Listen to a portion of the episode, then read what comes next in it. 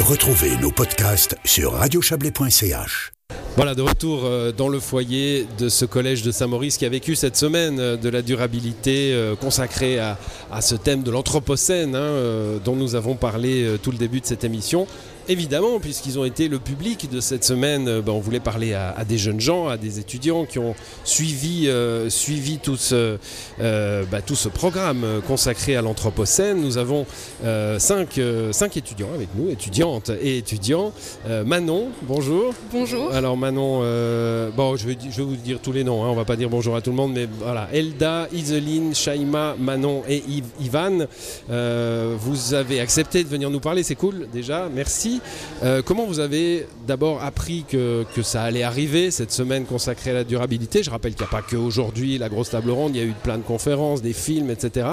Euh, vous êtes dit, euh, ah ben enfin, il nous parle un peu de ça à l'école? Effectivement, on a d'abord, au début d'année, on nous a dit qu'on allait avoir une conférence, enfin plusieurs conférences, des films sur ce thème. Et puis après, ça s'est concrétisé avec des mails et puis les professeurs qui nous ont parlé de cela. Ça s'est fait en classe, donc euh, une, sorte de préparation à ce qu'allait être euh, la, semaine? Euh, pas vraiment en classe, c'était vraiment plus des mails qui nous ont envoyés pour nous expliquer ce qui allait se passer, pour nous enfin comment les, journées étaient réparties, etc.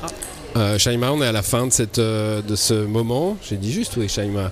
Me regardez bizarrement, mais comment, qu'est-ce que vous retirez de, de, ces quelques jours? Il y a eu des conférences, il y a eu un film, il y a eu divers ateliers. Alors, euh, j'en retire beaucoup d'informations qui sont euh, sur une très courte période, mais tout de même qui sont très importantes. Euh, c'est des choses qui se passent aujourd'hui. Donc, on les connaît, on en entend parler, on voit ça sur les réseaux sociaux, mais pourtant, là, pour, finalement, ça permet, grâce à ces interventions, de concrétiser enfin tous ces discours, parce qu'on les voit de très loin, et finalement, enfin, on comprend, on peut on peut parler avec des gens qui finalement sont spécialistes de ce domaine et puis euh, voilà. Elda, voilà, j'ai pas retenu tous les prénoms, hein, donc je regarde qui c'est qui bouge ah, quand je dis un prénom.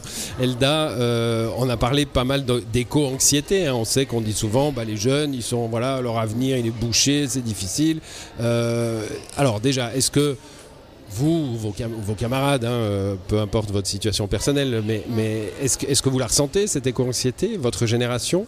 Et puis ensuite, est-ce que cette semaine, ça vous a permis de mettre des mots, mettre des choses sur, sur cette anxiété? Euh, Oui, alors je trouve que c'est quelque chose qu'on ressent énormément parce qu'on a un flux d'informations continu, donc euh, bah, comme disait Shaima, sur toutes ces catastrophes, toutes ces limites plafonds qu'on ne doit pas dépasser, ah, on a une responsabilité aussi, enfin on, nous fait on nous, impose une responsabilité, bon, qu'on doit prendre quand même, euh, parce que finalement, c'est nous qui allons euh, construire euh, ce qu'on va faire demain. Et je trouve, c'est assez, assez, intéressant ces semaines, parce que c'est hyper facile d'être gagné par l'éco-anxiété, et finalement de rester un peu en mode éléphant de mer avec des membres atrophiés, alors que c'est un mode que, je ne connaissais pas, mais éléphant de mer avec des membres atrophiés, très bien. Là, on se rend compte qu'il y a une vraie euh, volonté d'action, qu'on peut vraiment faire des trucs, et c'est vraiment euh, hyper euh, stimulant, hyper important, et, et, voilà, ça permet, je trouve, de lutter contre cette éco-anxiété. Christophe Cliva, vous entendez déjà ces mots, hein, c'est important parce qu'on on l'a dit un peu euh, euh, prostré, soit, soit, complètement révolté, soit tétanisé par, euh, par, par, ces, par ces questions d'écologie. là, on a déjà une sorte de levier de oui, c'est un peu dur à avaler, mais il y a l'action. Bah, je pense que c'est vraiment important de rester dans cette posture où on, va euh, non seulement euh, bah, ces jeunes ils, ont, appris des choses ou confirmé des choses qu'ils avaient déjà entendues, mais qu'ils sachent euh, qu'il y a des solutions.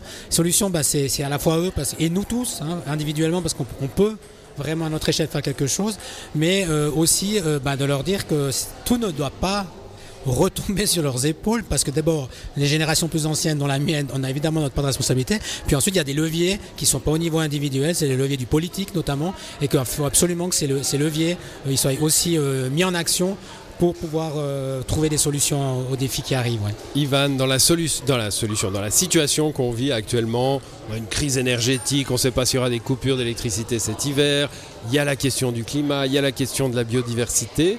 Euh, qui, est, ce que vous regardez pour la responsabilité? Vous dites c'est la faute de la génération de mes parents, c'est les politiques qui bougent pas. C'est quel est votre, votre ressenti là-dessus finalement? Vers qui vous avez envie de vous adresser pour dire euh, il faut que ça change ou pas d'ailleurs? Euh, c'est vrai que c'est intéressant, mais euh, je pense que je regarde pas forcément à ça. Je me dis que j'essaie de voir ce que moi je peux apporter. Euh, parce que bien sûr, il y a eu des erreurs, mais il y a aussi eu des, belles choses qui sont arrivées par là. Et je pense qu'il faut essayer, c'est ça qui va être le défi, c'est d'essayer de, garder les belles choses tout en, tout en, tout en apportant une, notion de, respect de, la nature mmh. et un respect de, de, ouais, de tout ce qui pourrait être mis en danger. Quand vous dites les euh, belles choses, c'est le progrès, hein, euh, les, progrès médicaux par exemple, le fait que le, le, notre façon de, vivre le monde a permis euh, ces progrès-là, c'est ça les belles choses. Oui, voilà, bien sûr, ouais, on, a eu, on a eu de la chance, il y, a eu plein de, de, on a eu plein de cadeaux par ces, si je peux utiliser le mot cadeau, on a eu plein de cadeaux par ces, par ces nouvelles technologies ou par ces, par ces nouvelles sources d'énergie, et puis maintenant il faut faut arriver à, passer euh, outre ça et à trouver euh, des, nouvelles, euh, des nouvelles énergies qui sont plus respectueuses et qui pourront plus nous aider à continuer tout en respectant tout, tout, tout, tout, ce qui entoure cette planète qui nous est si, chère. Ouais, c'est le, passé, il faut le prendre avec. Hein. Christophe Liva, on peut pas dire on a fait tout faux. C'est vrai que la médecine a fait des progrès, le, le monde social a fait des progrès. En Europe. Il hein, euh, y en a qui n'ont pas eu les mêmes euh, fulgurances de progrès euh, que, nous dans les pays du, Nord, mais il, faut faire avec ce passé finalement. Hein, c'est pas une table rase. Bien sûr, je pense que ça sert à rien de se dire ah, la génération d'avant a fait tout faux, on a fait tout faux jusqu'à maintenant. Ça, ça apporte déjà aucune solution. Par contre, il faut quand même faire le constat que qu'on a des enjeux et que si on continue sur notre nos modes de consommation et de production comme on l'a fait ces dernières décennies, on va pas trouver de solution. On doit trouver justement un, autre mode où, on, a, moins d'impact par nos modes de vie en fait sur la nature de manière générale, sur le climat. Et puis ce serait peut-être aussi l'occasion de, réfléchir euh, peut-être à des, modes de vie peut-être plus solidaires, on a peut-être plus de liens entre nous, on n'est pas tous chacun dans notre petite villa avec nos, nos tuyaux autour et, inventer finalement des, modes de vie qui pourraient euh, non seulement être moins impactants sur la nature, mais qui pourraient être assez sympas à vivre collectivement. Isaline n'a euh, pas parlé encore. Isaline, on a, on a interrogé pendant toute la semaine, hein, j'imagine, vous avez rencontré Dubochet, là c'est un militant Dubochet, cette question de l'engagement politique, alors politique ou militant en tout cas. Euh, vous, euh, vous avez, euh, je sais pas, moins de 20 ans, hein, vous êtes au collège, donc est-ce que vous vous dites, il faut que je fasse quelque chose, il faut que j'agisse, ou je vais réserver ça à mon bulletin de vote, ou je sais pas? Alors c'est une question un peu compliquée, parce que d'un côté on aimerait beaucoup s'engager, parce que notre Terre a besoin qu'on la protège, et qu'on protège l'espèce humaine avant tout. Mais le problème, c'est qu'on peut essuyer beaucoup de punitions si on fait ça. Donc c'est, on a aussi, avec le film qu'on a eu hier, on a abordé cette question de la désobéissance civile notamment. Et c'est, une question simple, mais avec une réponse assez compliquée. Quelle est votre réponse euh, finalement la, désobéissance civile, on comprend bien, hein, de Gandhi aux, féministes du début du XXe siècle, on transgresse des lois parce qu'on estime qu'elles ne sont pas légitimes et on prend des risques. Euh, la jeunesse d'aujourd'hui, elle doit prendre des risques, je ne vous parle pas de votre cas personnel, hein, je ne veux pas vous obliger à être militante, mais euh, il y, a des risques à prendre? Alors je dirais que malheureusement, on n'a pas le choix. On est obligé de prendre ces risques, on est obligé de se sacrifier, entre guillemets, parce que si on ne le fait pas, il n'y aura pas de futur ni pour nous, dans notre futur proche, ni pour nos enfants. Christophe Liva, cette question du, militantisme, on en parle beaucoup en ce moment. Hein. Il, y a, euh, il y, des gens qui traquent les avions, euh, les jets privés euh, sur Internet. il y a ceux qui se collent les mains sur les autoroutes. Il y a la, soupe à la tomate sur le Van Gogh. toutes les actions ne sont, sont, pas forcément efficaces, mais cette désobéissance civile, ce militantisme, pour moi, c'est important à la fois de souligner que la désobéissance civile, c'est un outil euh, démocratique. Il y a plein de droits euh, des minorités, au niveau de l'égalité homme-femme, qui ont été acquis par des gens qui au départ agissaient dans l'illégalité. Aujourd'hui, on trouve que c'est normal et probablement que dans une ou deux décennies, on se dira ces gens par rapport à, l'impact, euh, notamment au niveau climat, ils avaient raison d'agir. Après, ce qui, est, compliqué avec la désobéissance civile, c'est de trouver l'équilibre justement entre, grâce à notre action euh, de désobéissance civile, on arrive à thématiser et à, faire en sorte qu'on trouve des solutions et pas arriver justement à un point où finalement on va fatiguer ou lasser les gens Et c'est vrai que d'aller de, de, occuper euh, une succursale du Crédit Suisse, par exemple, je trouve un excellent exemple parce que finalement, il y a très peu d'effets négatifs pour, pour, pour, euh, pour, les usagers du, du, de l'espace public de manière générale, mais ça a amené un vrai impact sur la discussion de l'impact carbone de la finance publique. Après, maintenant, on a ce, ce, un mouvement comme Renovate Switzerland, euh, où c'est plus compliqué parce que finalement, c'est bien de le faire une ou deux fois. Maintenant, on, en tout cas, moi, j'ai plein de gens qui m'interpellent parce que euh, souvent on confond bon, les bloquer, des autoroutes disant, pour euh, rénover les bâtiments, le nul. message n'est pas Ouais. forcément clair. Aussi, quoi. c'est Ouais. pas toujours simple à faire passer. Donc, Ouais. c'est pas facile de trouver euh, pour pas que ça soit contre-productif. Allez, qui c'est qui veut prendre la parole là chez, chez les étudiants sur, euh, sur, euh, sur la, la soupe à la tomate sur un Van Gogh? Alors il y avait une vitre, hein, était protégée. Euh, ces, ces actes militants-là, vous les, vous les voyez sur TikTok, sur les réseaux sociaux, je dis un réseau social comme ça, mais enfin sur les réseaux sociaux, vous avez évidemment un avis là-dessus. Qu'est-ce que vous en pensez? Euh, alors, je vais argumenter. euh, moi, je trouve ça très bien. Maintenant, j'argumente. Allez. Euh, le... Mais je pense que le problème, c'est en fait finalement le réseau social lui-même. Parce que ce qu'on fait, enfin, qu'est-ce qu'on fait en fait? On voit la vidéo où euh, il y a une fille qui jette de la soupe à la tomate sur un Van Gogh, et c'est ce- surtout ce qu'on retient. Et c'est pas, j'ai l'impression que le réseau social, bah, TikTok en plus, est pas propice en fait à véhiculer le message qu'il y a derrière.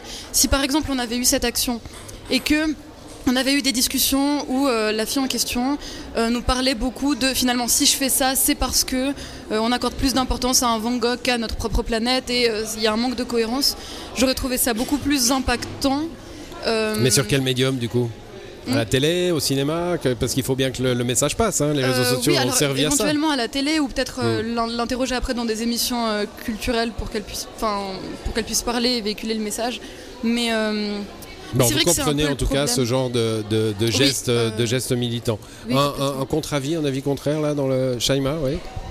Alors, je, alors je comprends que euh, face à tout, euh, comment dire, les militants au bout d'un certain temps, ils ont baissé les bras, ils se disent que la fin justifie les moyens, mais pour autant, personnellement, je suis pour le, pour toutes ces choses, pour euh, militer pour, L'action, le- pour- ouais. en fait, pour Ouais. l'action, pour le, pour le réchauffement climatique, pour sauver la planète, pour sauver euh, l'humain en soi, mais pour autant. Jeter une, soupe à la tomate sur un Van Gogh qui est certes protégé. Euh, on avait aussi eu euh, Mona Lisa avec euh, un gâteau, tout ça. Après, quand on voit par exemple Van Gogh qui a finalement été un artiste qui a, qui a, qui a été complètement oublié, qui a été mis de côté, qui avait des problèmes. Après, je comprends que par exemple le, le- l'huile, euh, auparavant, elle, elle, faisait- elle, euh, elle causait beaucoup de dégâts sur le climat parce que c'était, c'est extrêmement polluant. Mais pour autant qu'on, qu'on détruise finalement un bien commun, parce qu'en soi, euh, les Bon, Il n'y a pas eu de destruction, hein. il y euh, avait une d'une vitre. destruction, ouais. oui, pardon. euh, euh, Bon, c'est l'attaque de la culture Oui. finalement, hein, Christophe Oui. Cliva. Euh, l'attaque de la culture, elle a été mal perçue, là, c'est clair. hein. Je crois qu'il n'y a pas grand monde. On peut intellectualiser le geste, euh, certains l'ont compris, mais pas grand monde. C'est un, vrai débat parce que euh, moi je partage totalement les objectifs de tous ces militants pour le climat. J'ai une autre voie, une voie plus institutionnelle pour, pour y arriver. Mais l'enjeu c'est euh, dans quelle mesure on arrive avec ce type d'action à amener avec nous des gens qui n'étaient pas déjà conscientisés, sensibiles. J'ai un petit peu l'impression sur cette action ponctuelle que tous les gens qui ont une sensibilité ils trouvent ça, ils comprennent, ils trouvent ça bien et ça énervé respectivement des gens qui n'ont pas du tout compris ce qui vient d'être expliqué d'ailleurs. Le, le raison parce qu'on doit vraiment avoir un discours parce que d'abord on se dit mais c'est une attaque contre l'art c'est complètement fou quoi. Et, et- et alors qu'il y a un vrai discours construit derrière et c'est pour ça que c'est pas facile de trouver le, le- l'action qui vraiment va en fait l'in- l'intérêt de ces actions c'est de faudrait amener les gens qui sont pas convaincus et je suis pas sûr qu'avec ça avec ce type d'action on va arriver à le faire Voilà, bah merci Christophe Cliva d'être resté euh, dans cette émission qui se termine. Merci à vous. Ce sera peut-être à vous de trouver les, actions symboliques euh, euh, plus efficaces, plus, pertinentes dans nos régions en tout cas. Et, bah, cette émission se termine pour ce soir et pour cette semaine. Retour lundi. Bonne soirée à vous.